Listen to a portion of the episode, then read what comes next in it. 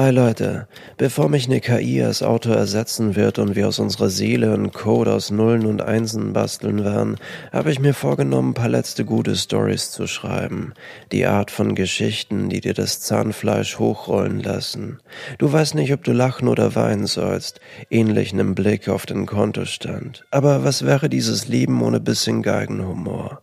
Die Schlinge schnürt dir die Luft zu, doch du lässt es dir nicht nehmen, einen letzten Witz zu erzählen. Eine letzte gute Geschichte, die all jenen, die uns überleben, von den dystopischen Prognosen unserer Zukunft ablenken sollen. Hinter uns die Chin-Flut und vor uns ein Publikum, das uns zappeln sehen möchte. Hier fühle ich mich zu Hause und so lasse ich die Synapsen ein weiteres Konzert geben. Willkommen im Jahr 1712. Hier auf einem Mittelaltermarkt in Hamburg begann Ulrichs kuriose Geschichte. Ein Möchtegern-Pirat, von dem nichts mehr übrig blieb als das Wort Geigenhumor. Cheers. Die kleinen, verwinkelten Straßen der Stadt waren durchtränkt von Pisse, umhüllt vom Geruch verwesenden Fleisches und dem Rauch unzähliger Schornsteine. Hast du das Los gezogen, in einer der Ecken hier geboren zu werden, gewöhnst du dich an den Gestank. Mit den Jahren wird daraus ein Duft, den du missen würdest, wenn er dir nicht mehr in der Nase kitzeln würde. Vor knapp 20 Jahren hatte Ulrich unweit des Hafens zwischen leeren Bierfässern und Fischernetzen das Licht der Welt erblickt. Seine Mutter hatte er nie kennengelernt, dafür aber den Gehstock des Leiters seines Waisenhauses, der ihm das Teil immer wieder auf das rechte Handgelenk klatschte. Irgendwann war an dieser Stelle taub geworden, was aber sein Geheimnis blieb. Womöglich hätte sich der Gehstock dann ein anderes Körperteil gesucht.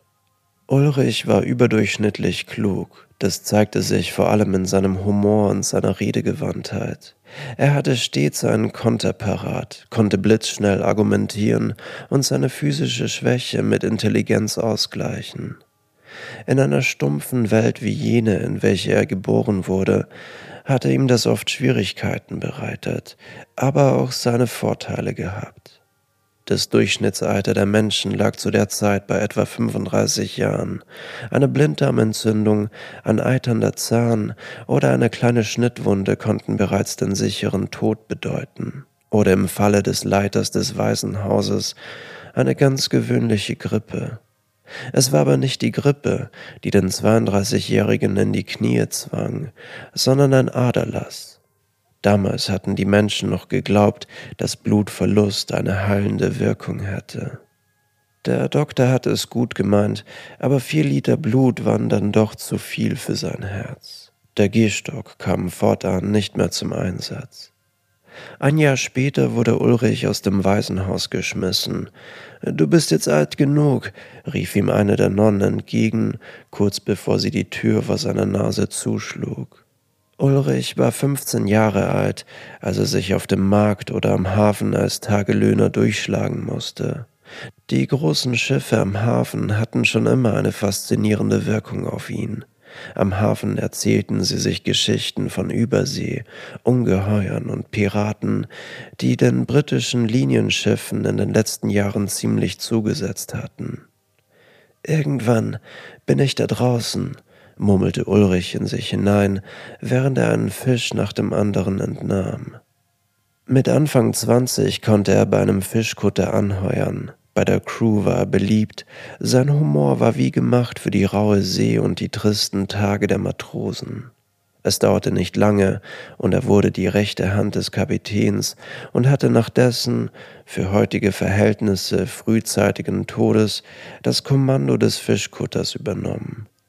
In all der Zeit hatte die romantische Vorstellung eines Freibeuters auf offener See nie an Reiz verloren. Jedes Mal, wenn er nach erfolgreichem Fang, der teils mehrere Wochen andauerte, wieder zurück in den Hafen fuhr, wurde er wehmütig. Wie gern wäre er noch weiter rausgefahren, weg von der Ostsee, weiter Richtung Westen, immer der Sonne nach, dort, wo die Abenteuer lauerten. Spanische Galeonen, britische Handelsschiffe, sie alle hätte er gerne überfallen, die Gefangenen der Sklavenschiffe befreit und ihnen angeboten, Teil seiner Crew zu werden. Ulrich, Freibeuter von Hamburg, Störtebecker kann einpacken. Statt einem Leben voller Abenteuer war das Deck voller Fisch und der Hafen, in dessen Nähe er in einer verregneten Herbstnacht geboren wurde, wieder in Sichtweite. Hier gehöre ich hin, und hier werde ich abtreten, irgendwo zwischen Fischköpfen und leeren Bierfässern, grölte er durch den Hafen und schlenderte in Richtung der nächsten Taverne. Er war ein gern gesehener Gast, der stets für gute Unterhaltung sorgte. Dies hatte ihm auch gerne die ein oder andere Flasche Wein bezahlt. In einer der Gassen, unweit seiner Lieblingstaverne, hörte er plötzlich laute Schreie, sah die dunklen Silhouetten mehrerer Personen und dazwischen ein ihm bekanntes Gesicht. Es war einer seiner Crewmitglieder, der sich mit ein paar anderen eine wilde Rauferei lieferte. Wäre diese Geschichte ein Film, wäre die Person kein Crewmitglied gewesen, sondern ein Piratenkapitän in Schwierigkeiten. Ulrich hätte ihm geholfen und als Dank einen Platz auf seinem Schiff bekommen. Es wäre der Start eines Abenteuers, das Fluch der Karibik in den Schatten stellen würde. Aber diesen Schienbeinkick möchte ich mir für einen anderen Zeitpunkt aufbewahren. Diese Geschichte hingegen ist stumpf, plump, mit einem vorzeitigen Ende, das Ulrichs Potenzial alles andere als gerecht wurde. Denn sein Crewmitglied lieferte sich eine Rauferei mit zwei Polizisten, was Ulrich erst bemerkt hatte, nachdem er einem von ihnen die Flasche über den Kopf zog. Eine Wunde am Kopf konnte, genauso wie eine Grippe, ein Todesurteil sein, und so fand sich Ulrich ein paar Tage später wieder auf dem Podest eines Galgens. Und fragt mich nicht warum, aber genauso steht es auf Wikipedia. Die Entstehungsgeschichte des Wortes Galgenhumor hat hier ihren Ursprung. Ulrich wusste, dass ihm nicht mehr viele Möglichkeiten übrig blieben, um die Schlinge an seinem Hals zu lösen, und so begannen die Synapsen in seinem Gehirn wie wild zu glühen.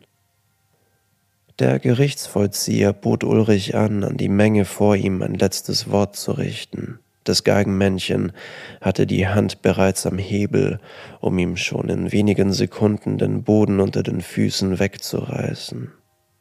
Sie dürfen nun Ihre letzten Worte an uns richten, wiederholte der Gerichtsvollzieher. Die Menge vor ihm konnte es kaum erwarten, ihn hängen zu sehen. Es war nicht so, dass sie Ulrich den Tod gegönnt hatten, aber es war ein Ritual geworden, bei diesem Schauspiel ganz vorne mit dabei zu sein. Wie gesagt, die Stumpfsinnigkeit der Menschen zu dieser Zeit übertrifft sogar jene aus unserer. Und so tat Ulrich etwas, das noch keiner vor ihm vermocht hatte. Es war eine Art Überlebensinstinkt, die in ihm freigesetzt wurde. Denn er erzählte den perfekten Witz. Es war ähnlich wie beim Film Das Parfüm. Dort hatte der Geruch des perfekten Parfüms eine Massenorgie ausgelöst. Hier war es ein derartiger Lachenfall, wie ihn die Welt noch nie gesehen hatte. Reihenweise fielen sie auf den Boden, hielten sich die Hände auf den Bauch, krümmten und streckten sich, es sah schon beinahe qualvoll aus. Das Problem war, also für Ulrich, dass auch das Geigenmännchen sich vor lauter Lachen nicht mehr beherrschen konnte und aus Versehen den Hebel betätigte was ihm nie verziehen wurde und er sich selbst nie verzeihen konnte. Ein weiteres Problem war, dass der Witz verloren gegangen war, da sich alle in einer derartigen Ekstase befanden. Niemand konnte sich mehr an Ulrichs genaue Worte erinnern. Alles, was übrig blieb, war ein Wort. Galgenhumor. Zumindest steht es hier so auf Wikipedia. Just kidding, Leute. Die Geschichte ist frei erfunden.